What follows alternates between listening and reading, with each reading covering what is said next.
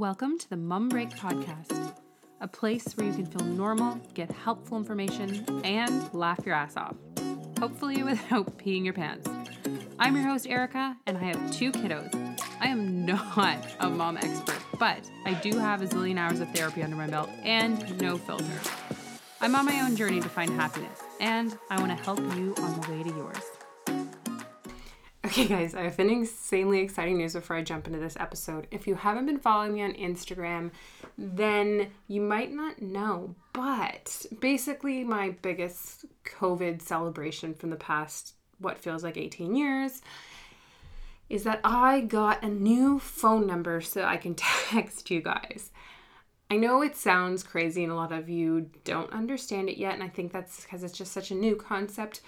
But here's my rationale a lot of people are very much taking a social media cleanse. You are limiting what you're taking in because of maybe your mental health or because of the just fire hose of news information that's coming at you. And we still want to be able to keep in touch, but without having to access social media. So I thought this would be the perfect time to crack into a new cell phone number where I can text you guys. Now, I'm I'll put the number in the description below, but if you happen to have your phone on me on you right now, you can just send me a quick message uh, to it's one three one zero two five six two eight six seven, and you'll get a couple automated messages at the beginning that just allow you to message me, but then after that, uh, we can just text away. Ah, I'm so excited. I'll also then every day at 12 Eastern Time send a group message to all my text friends to mum life stuff, recipes, drink recipes, crazy things behind the scenes that my kids did in the day. Really, honestly, I just wanted to take the really great conversations I'm having on Instagram and social media and with you guys in emails and move those over to a place where we can do it in a way that's a little bit more personal and one on one, and you can reach me anytime. So, go ahead, text me. I'll put the number in the description below. Seriously, this has been amazing. A couple hundred of you have already messaged me, and it's been great. We've been having conversations all day. I swear it's not weird. Try it out. Um, okay, the next guest is Jen. She is a registered ECE, and we're going to be talking all about risky play. So we are going to just jump right into things. So your toddler just hides all your stuff from you? Exactly. Well, he'll go and find little things. He'll go through my wallet, and then you're sitting there going like, "Okay, I need my credit card. Where is my credit card?" and it is it is fun. And thankfully, my uh, my older child likes to, um, for lack of a better word, kind of tattle on him. So thankfully, she knows where half my stuff is most of the time. Oh my god, that's amazing. You have someone on your side. Okay, so wait, can you remind me how old are your kids? So I have three kids. My oldest is Evelyn. She is six years old, so she's in grade one. Um, my middle child is my son. His name is Nathan, and he'll be three in July, so he's two and a bit. Um, and then my newest, who I'm actually on mat leave with, is five months, and her name is Robin. So I have uh, two girls and a boy, all in different stages of life, all in different um, interests and development. So it is a busy, busy household for sure. Okay, so this is one of the things other than um, like risky play that I wanted to talk to you about because one of the things that I'm really struggling with is trying to entertain both my kids at different developmental stages like they don't enjoy doing the same thing at all. And the fact that they're a boy and a girl and have very much both fallen within the gender sort of stereotypes. Aubrey's like princess and dolls and austin's like all the trucks only cars. My somehow. older two are the exact same way. Yeah my older two are the same way. My daughter um she loves arts and crafts and her Barbies and everything. My son's actually gotten into her Barbies, which is one thing that I do love to do together. Um, but he's very much dinos and diggers and balls and what's something I can build so I can knock it down and everything crashes all over the place. um, Amazing. So, I love that. Oh, 100%. And like when they're even playing outside, you know, their even their imaginary play is she wants to be a princess or a fairy or um, a witch so she can cast spells and stuff. And all he thinks of are there's a monster in the corner. So it's it's even very different for those types of play as well. Um, I, I'm really lucky because my daughter, being as old as she is, she has always been a very um, motherly six year old. She's always wanted Mm. to help with him since he was a baby and do things for him, which is a whole other story. Um, but she wants to um, have him engaged in her play, which can sometimes lead to fights because obviously he also wants to do his own thing. Um, but it's it was pretty much just watching the two of them play together or even just play separately and kind of see what their interests are and see if you can kind of bring them together or not. Um, they're both very into Frozen. I think every child in the world is into Frozen right now. What I don't understand how it's so it's the one of the only movies that both of my kids will sit down and be like, okay, we'll both watch this, which is rare because Austin is not a TV kid as much as I'd like him to be. He's just like, okay, cool, five minutes, I'm done, I'm bored. But they'll sit and watch all of Frozen. Why? I don't get it. Yeah, so we're um we're lucky we have certain frozen toys at home. We don't have very many, but like we have an Elsa doll and my daughter for her birthday got a set of all the figurines and I was able to set up uh, like an invitation for them that had uh, I took out all the blue and white Lego blocks or like Mega Bloks and the little figurines and blue and white pom poms and kind of made it into an activity they can both be interested in because there was the imaginary play that my daughter would like, but then my son was able to try to um, build a castle or a wall or something, and they're able to come together even if it was more um, what we call parallel play, where they play beside each other versus necessarily playing together. A lot of the times it will slowly grow into that type of play, but um, it needs to be natural, which is also hard when all you want them to do is entertain each other so you have five minutes to yourself. Yes, that's the dream one day, maybe. Not so likely, but maybe. well, whenever they're old enough that you can stick them in the yard and trust that they're uh, not killing each other, then you're good. Actually, we're very close to that this year, especially with our backyard. We have it so that our kitchen is set up look, overlooking our backyard, and there's almost no like um black not black spots but dark spots spots there's no spots where they couldn't be you can almost see the entire backyard so i am so excited but it's been a freakishly cold april for some reason oh, And of course, they still want to go outside all bundled up, and you're like, but I don't want to. i can't like- do snowsuits right now no, I can't. And of course, they're not going to leave their hats or gloves on because they're like, no, it's sunny out. There's no snow. Why would I need these things? Yeah, no, so annoying. Okay, I want to talk to people a little bit about why you're here and who you are because you messaged me on Instagram the other day with a really interesting term I had never heard of before, and I thought it'd be really cool to talk about, and that's risky play. So, who are you? What do you do? Maybe just give people a quick introduction on you. For sure. So, um, my name is Jen Cleland, and I am a registered early childhood educator, which um, basically means that I uh, my job is to um, observe, assess, and um, help children with their development. Um, so, I'm currently on mat leave, but I am normally in an infant room at a not-for-profit uh, organization within Ottawa. Um, I have worked with ages from infant, toddler, preschool, school age. So um, I've been in ECE for about six years now. So I have uh, a fair bit of experience in all the different age groups. And um, I'm currently on mat leave at home in our little house in Russell. So we live just on the outskirts of Ottawa, which we love. Um, we're nice, still nice and close to everything, but we're able to have our little space as well. Um, so I'm home with my three kids who are six, two, and five months. Um, so yeah, Busy. That sounds so busy. It is, but during a time like this when we're stuck at home, at least we are nice and uh, entertained. I couldn't imagine being home like by myself. So my husband and I had this debate this morning, and I sort of said, in terms of the different ages of having like parents being stuck at home i personally not having experienced any older age than four i feel like t- having kids who are toddlers and like busy young children is the hardest age as a parent to have at home. Again i say that not knowing what any future stage is but at least you can just sort of like stick a kid in a basement or a backyard or a bedroom. Um, and then we went down the debate of my husband was saying it would actually be harder to be home alone because it would be so lonely and i can see that be well i, actually would probably still prefer that. I can see that being a real struggle.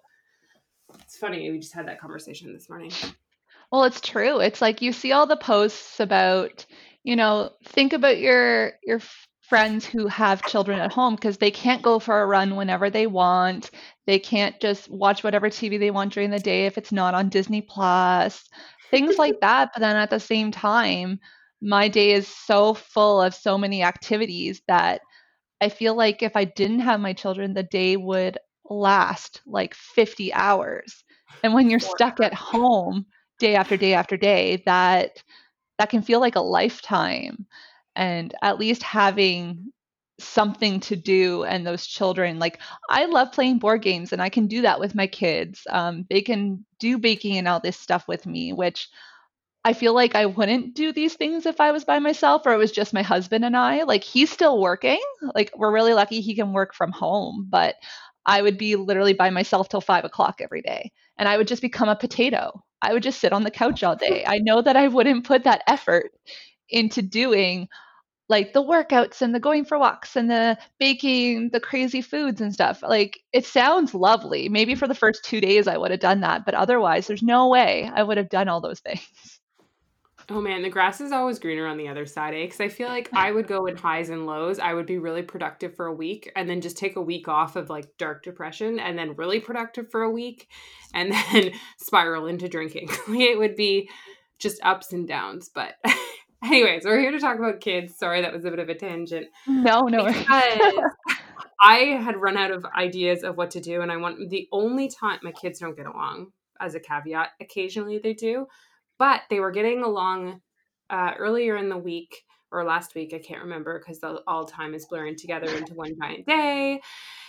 They were pushing each other around in, and I'll probably I'll describe it a little bit better. I know what you know what it is, but it, mm-hmm. one of those like Flintstone cars where a kid gets in them and pushes it along with their feet. And Austin was pushing the car from behind, and Aubrey was sitting on top of the car being pushed. And they played like this together, kind of bumping into things, almost like a bumper car for honestly like half an hour. It was amazing. So you had messaged me saying, it's great that you're engaging in risky play, blah, blah, blah, blah, blah. But I didn't know where that what that word meant and i want to dig into what it means versus what's too risky where is that line? What should we be striving for as parents? Of course. So risky play is basically any activity that gives your children that thrill and that excitement but involves a risk of physical injury um, so technically, riding your bike is risky play. Um, playing on a play structure is risky play. And I think the word risky kind of just scares parents more than anything because it, it is just healthy play.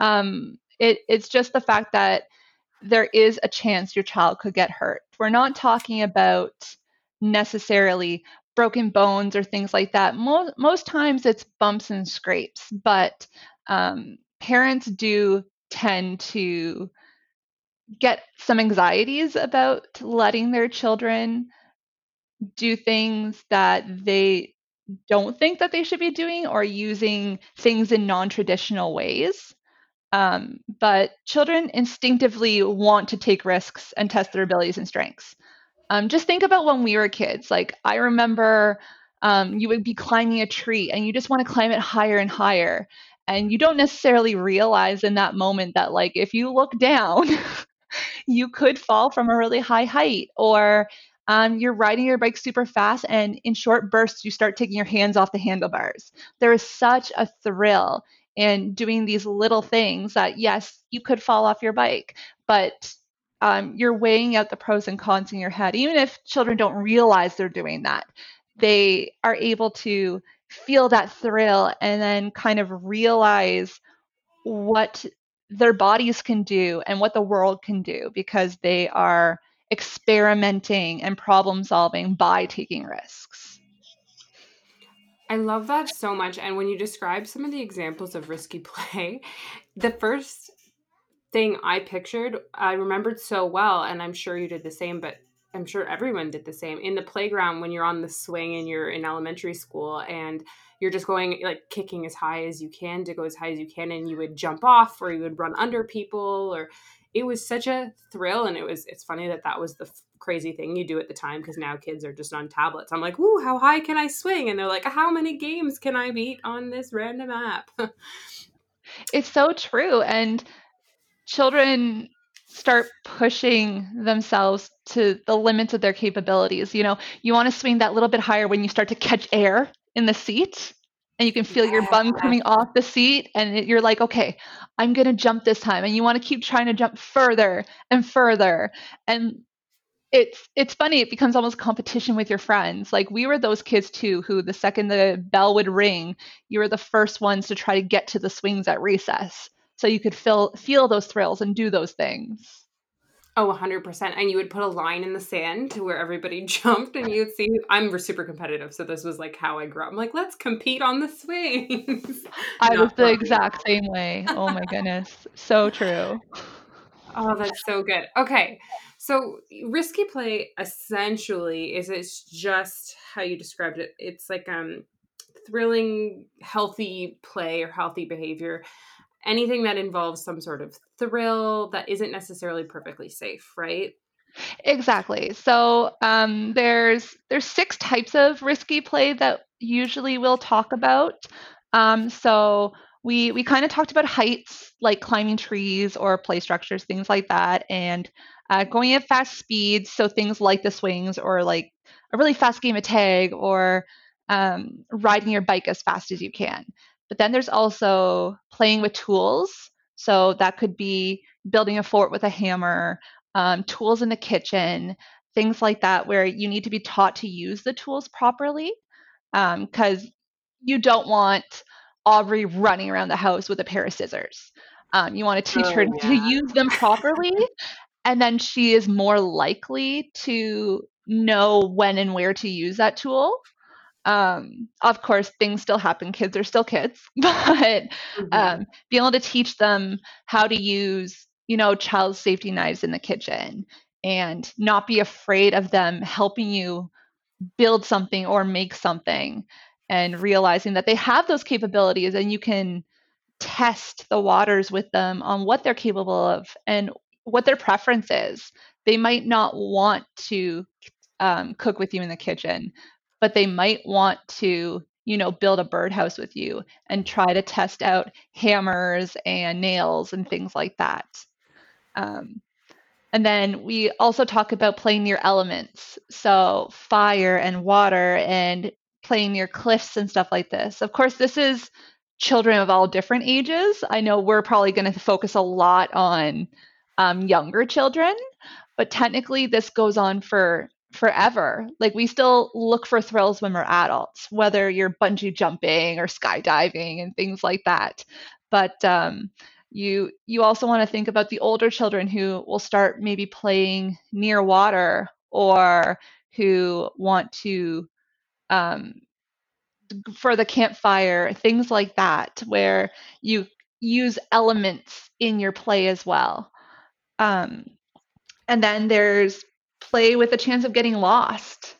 It it sounds strange that a child would think about playing with getting lost, but it's the idea of um, wandering through the neighborhood with your friends without your parents. Or when I was a kid, I'd ride my bike to my friend's house, and if you didn't necessarily know exactly where you were going or something, there is that risk of getting lost or abducted. And that's a really scary idea, especially for parents.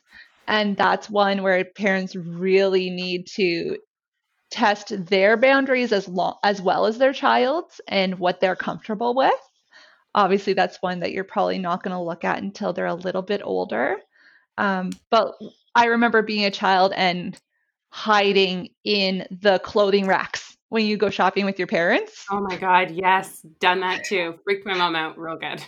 Oh yeah, and then you're sit as a parent, you're sitting there like, okay, where is my child? And of course, most parents are going to know if their children are the type to do that, so they'll start looking through the racks and stuff. But um, it it kind of teaches children to gauge distances and recognize and remember landmarks and navigation and stuff like that.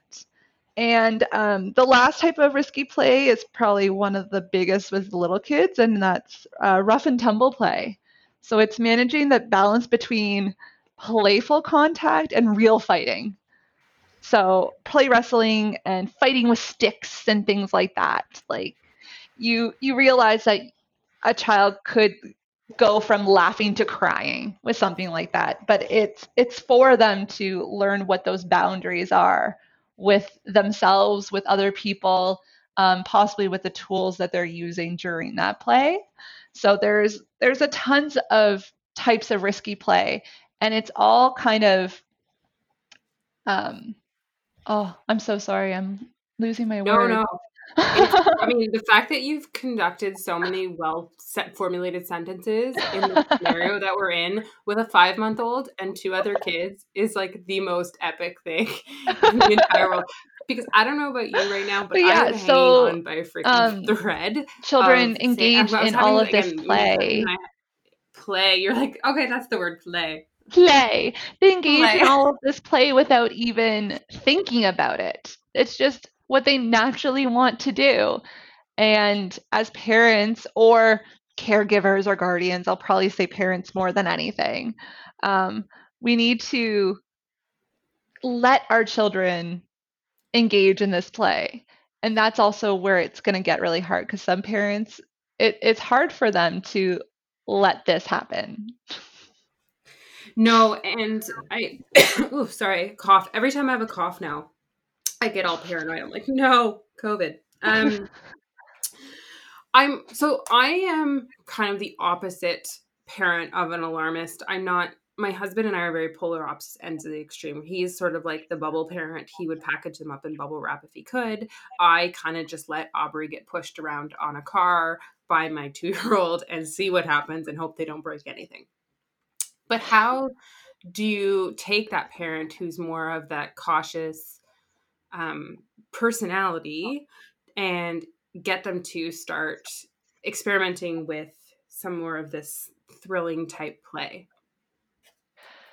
So it's it's definitely just trying to find that middle ground. Um, children who are overprotected is is just as scary as a parent who thinks that their child is too timid and is worried that their child isn't engaging in risky play and wants to push them into it. In both scenarios, um, they're both going to lead to injuries because you're ignoring your child's capabilities and their preferences.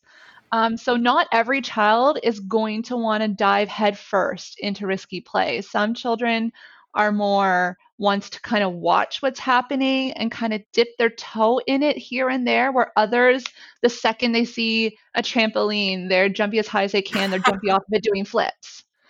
So yeah. you're you're gonna get both ends of the spectrum. And um, as a parent, we need to identify we need to identify what the risks are and we need to look at uh, the unnecessary risks as well as ones that the children can um, see themselves in. So we need to think more as as safe as necessary instead of as safe as possible. So we need to assess areas uh, being used for risk. So you want to make sure that you know what if if they're playing on a broken toy that's kind of an unnecessary risk because they're more likely to hurt themselves. But um, let's say you're playing in a park and you see a thorny bush. It'd be unnecessary for you to say don't go anywhere near that. It would be more appropriate for you to have your child engage and maybe navigate it and bring your child over and point out what the risk of this is. Be like look do you see what's on this bush? Do you see yeah those are thorns. What what are thorns? They, they can hurt you. They are pokey. And then giving your child that knowledge and that ability to decide on their own if they're going to try to run through it run around it. Maybe they'll even try to poke one of the thorns to see what it feels like. Um yeah No, I think that's a really interesting way. So it's almost like a way of thinking of it because it's almost asking yourself, is this necessary or unnecessary in that moment? And I'm trying to think of other examples of what would be necessary versus unnecessary. So if you have any, because I'm thinking even this morning, my kids i mean this this didn't bother me at all but they took the cushions off the couch and were just doing like literal flips off the couch onto the cushions. like, is that necessary or unnecessary? I don't know, but they were working their, you know, big muscles and getting worn out. So I don't know. They're practicing so much when they're doing that because, yes, they're doing their gross motor skills, they're doing cause and effect. Like, what happens if I jump off of this and do this? And they'll they'll test the waters eh, with like, oh, maybe I'll push it a little further back or what if i jump off the couch in a different way and I I see that as great. I feel like more unnecessary risks would be um, if you were letting your child on that car like they were the other day, uh, playing doing that on top of stairs. That would be super unnecessary. The fact that that risk of them going down the stairs, like that, that just doesn't make sense. Where the fact that like yeah, she could fall off, but then she's gonna learn like, oh, I need to hold on tighter, or maybe if I sit a different way, then this will be better. Or if she finds that that was out of her comfort zone and out of her capabilities, maybe she would wait a little longer to climb back on top. Excuse me. Actually, that's a really good point because she did. I mean, she obviously fell off a few times, but then every time she got up, she got on, and I saw her adjust her grip and try different positions. And if that one didn't work and she got up, I'm going to go again. Let's try it again and try it a new position. So, from that, I don't think of things from that perspective because I'm not in education. But now that I think about it, like it's really cool. She learned a lot from it. And then my husband walked down and was like, "You guys have to stop." I'm like, "No, no, they're fine. They're playing. It's like I'm working. Just yeah, well, going." she she was obviously doing it with a purpose. Like there's a reason she wanted to climb on top of there. And you know, she was building confidence and this independence that she could do it herself. You know, like you didn't have to hold her up there to be able to do that. And there was the one clip of the video you saw where her whole at by the end of it she's like mommy i didn't fall down like she was so yeah. excited that she was able to keep herself up there and she was able to problem solve and build her awareness of what her capabilities are, which is amazing. It, that's what you want to see in your play with your children. Oh, I love I love when I talk to ECs because they always frame things like I'm actually doing something when really I'm like, okay, cool, just like push each other while I work and ignore you. Well, it's oh, we'll like half make of our it your job is just observing children. That's what half of our job really is, is just watching what they can do, what they're trying to do, and some things you need to watch to make sure that they're age and stage appropriate. But for the most part, it's just watching them engage with themselves and with others and with the things that you provide them that are around them and seeing what they're capable of. It's actually really exciting, especially when you watch a child learn a new skill. Like, we don't celebrate as much when they get older, but you know, a child learning to walk, that's risky play. Thinking about how many times my child hit their head or slipped and fell when they were learning to walk. But it was a skill that he learned and that independence with being able to walk. And these are things that continue when they're older. We just don't necessarily celebrate them as much. You made it home from the bar. Good job. oh God, I'm trying to block that stage of my life out. Um. Okay. You got a little so- while. Ugh, I know. I'm like, this is not. This is not something. I just this future Erica's problem. Um, there's a lot of. I mean, for the. I think for the most part, when this episode airs, there'll still be a lot of people in self isolation. I don't think this is happening anytime soon, which means that there's a lot of parents now who are taking a let's just call it a more enhanced role in their child's development, education, whatever it might be are what are you from your ECE perspective? What are your tips for let's say moms with young children? We'll aim for under five to help in this weird scenario and situation that we're in. Do you have anything that jumps to mind of how you can help people sort of get through the day with their sanity, but while also helping their children as well? So I feel like the number one thing is that children instinctively want to take risks. So if you're watching them play, you'll see them trying to take those risks. And you need to start thinking of it as as healthy play because there are just so many benefits from it between balance and coordination and confidence and creativity and problem solving and so many other things um, that you just you need to not let your own fears get in the way and that is so hard. Like i have anxiety. A lot of parents are going to have anxieties especially around their children's safety. So you definitely need to make sure to not let your own fears get in the way and to do your best to observe what is working for your child and what's not. And of course you need to be comfortable with it as well. Um, there is something called the 17 second rule that we like to put into place with parents who might have a little bit more anxiety or feel anxious letting their children explore in these ways. So the idea is if a child isn't in imminent danger, that you allow your child 17 seconds. You just step back and give them, it feels like so much time. Sorry, my children just came in from outside. That is a okay. Oh, yeah. You let those kids roll in the background. so the 17 second rule is basically that you notice your child is doing something a little risky. You need to take a step back a moment, which is 17 seconds, which feels like a lifetime when you're a little uncomfortable. But to give them that 17 seconds to see how the child's reacting, to get a better sense of what their capabilities are. Um, if your children want to build a fort, just let them do it. If your children want to jump off the couch, like you were saying, if it's not hurting them or hurting the things around them, just let them do it.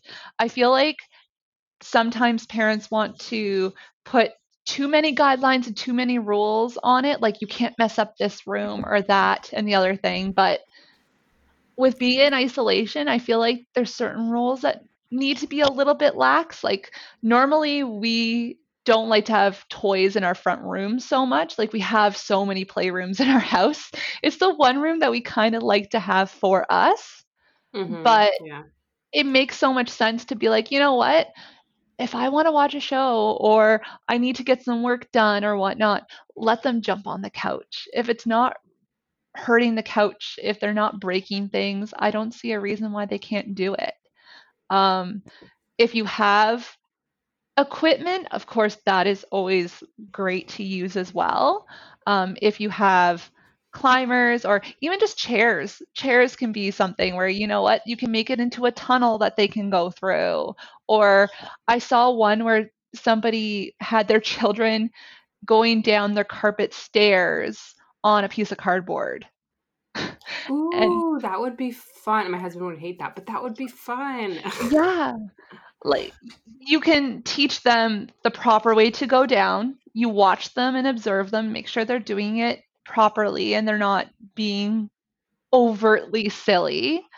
Um and if as long as you obviously like you have carpeted stairs, they're not going to come down to the bottom of it and hit a wall or something like that. Those are unnecessary risks, of course. And it's like our stairs at home are tile, so that wouldn't work at our house. But there's tons of people who have carpeted stairs.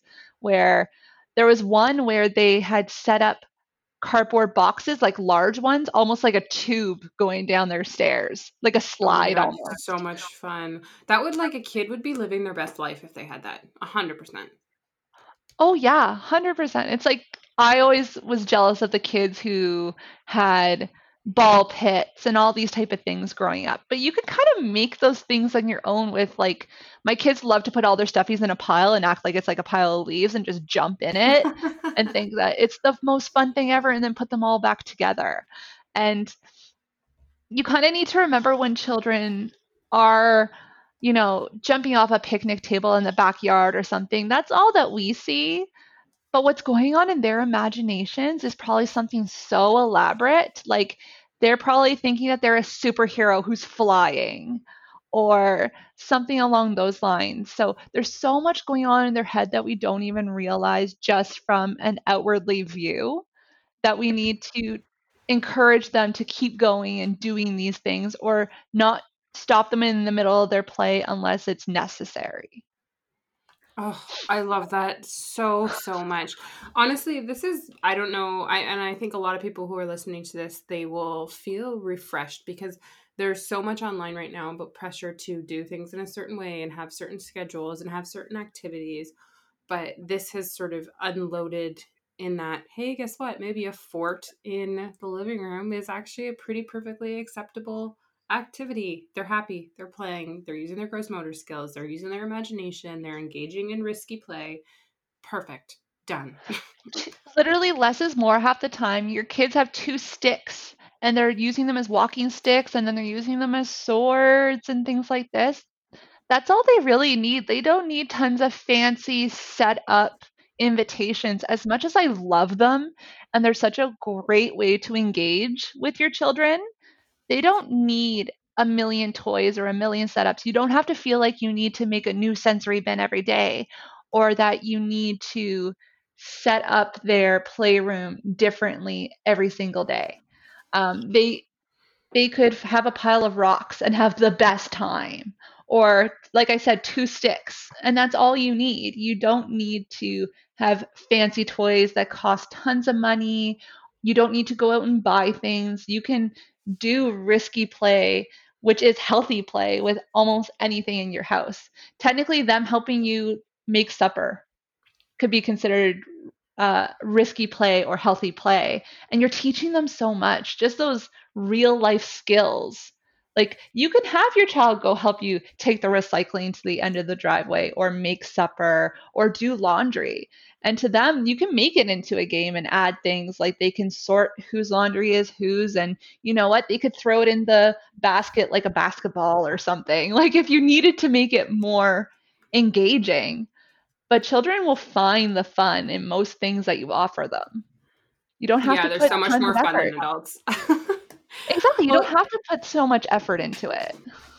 Okay, I have to ask something that's really embarrassing to ask. Well, I mean, what is okay invitation to play i need someone to properly explain it to me because i see it all over the place and i just i think i have an idea of what it is but is it maybe just can you just explain what it is i'm not even going to tell you what i think just in case it's wrong so it can be shown in different ways you could set up a table with you know um, puzzle pieces all taken out technically that's an invitation or a lot of people will talk about, you know, those active world trays or sensory bins. Like those are all invitations. It's just providing loose parts, toys, tools for your child without giving them instructions, pretty much.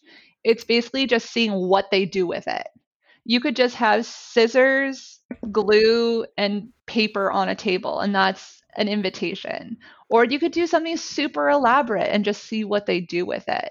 Um, it's it's just seeing what interests your child, what stages they're at as far as their interests, as well as they could be working on skills such as like the cutting the paper and gluing. That's totally a skill that you could have your t- child work at. But I've seen sensory bins where it's just paper and scissors, and the entire thing is just them being able to cut paper into a million little pieces. Technically, that's an invitation. It doesn't have to be something elaborate. And that's the beauty in it is you just want to see what your child is interested in. See, I think okay, that help that makes me feel a lot better because that's what I thought it was, but then there's so many there's so much fancy terminology and jargon that make things seem less attainable than they really are.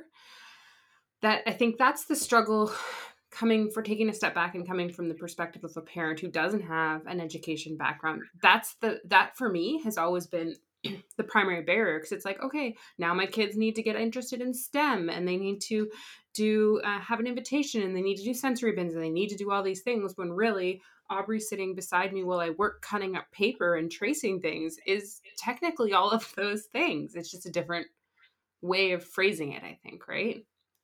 A hundred percent. And again on instagram accounts and on pinterest and on facebook you're going to see people showing you invitations, but a lot of the times they're showing you things that are visually pleasing, which half the time invitations are super simple and don't necessarily look Instagram ready. it's it's something that you can whip up based off skills you see your child is working on or their interests. It doesn't need to be the new toys and the new um, ways to set things up. It can be on a table. You don't need an active world tray. You could use a train table if you have one. You could put it on the floor. It doesn't need to be this fancy setup with tons of different things. Uh, I think a lot of people will look at posts on Instagram and be like, "Oh, that's that looks so neat. I think my child would be really into that." But they don't own almost anything in that invitation.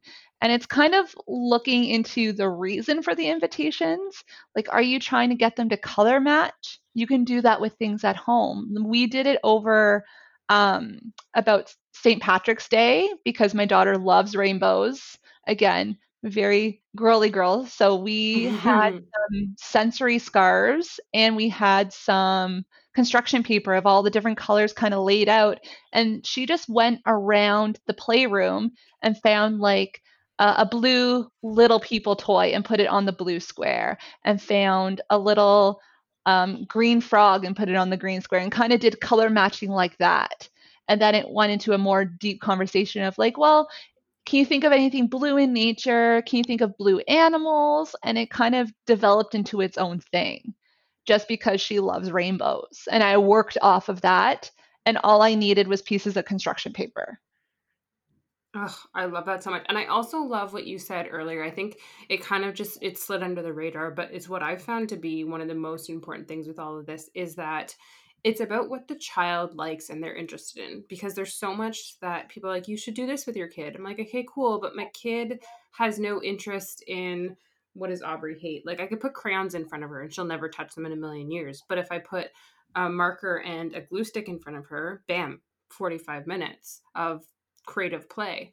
So it's not about what you see, but about what works for your child, and only you know what works best for your child. Or interested exactly. sorry.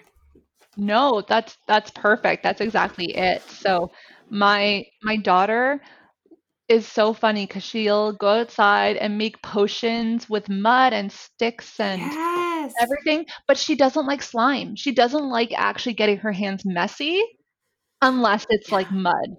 So I have so to weird. alter it. Eh, I know, right? I was like, kids are so random. You're not. It's she's not all in. She's not all out. She kind of tiptoes into getting messy. or my my son has everything all over him. He's covered head to toe in water when you give him like a thimble worth of water. Or he has chocolate all over his face and he's like, I ate mud. You're like, yeah, I'm not surprised. They're like, cool, kid. Thanks. Good. Okay. awesome. Oh my god, it's yeah, no, it's so funny. They're all so different, and I think that's the the important thing that people forget is that there's different interests, and it's not it's not a one size fits all solution for everyone. Like I um I'm trying to think about Aubrey, like Lego. She loves building things, but if I got you know, she's never done like a, one of those old puzzles in her life. But now, I it's weird. Kids are weird. I'm going on a tangent, but it's but it is what it is. Exactly, and at the same time, your children are different people, so they're going to be interested in different things, which is a whole other headache at times when you have to come up with different activities that they're either interested in together or multiple activities.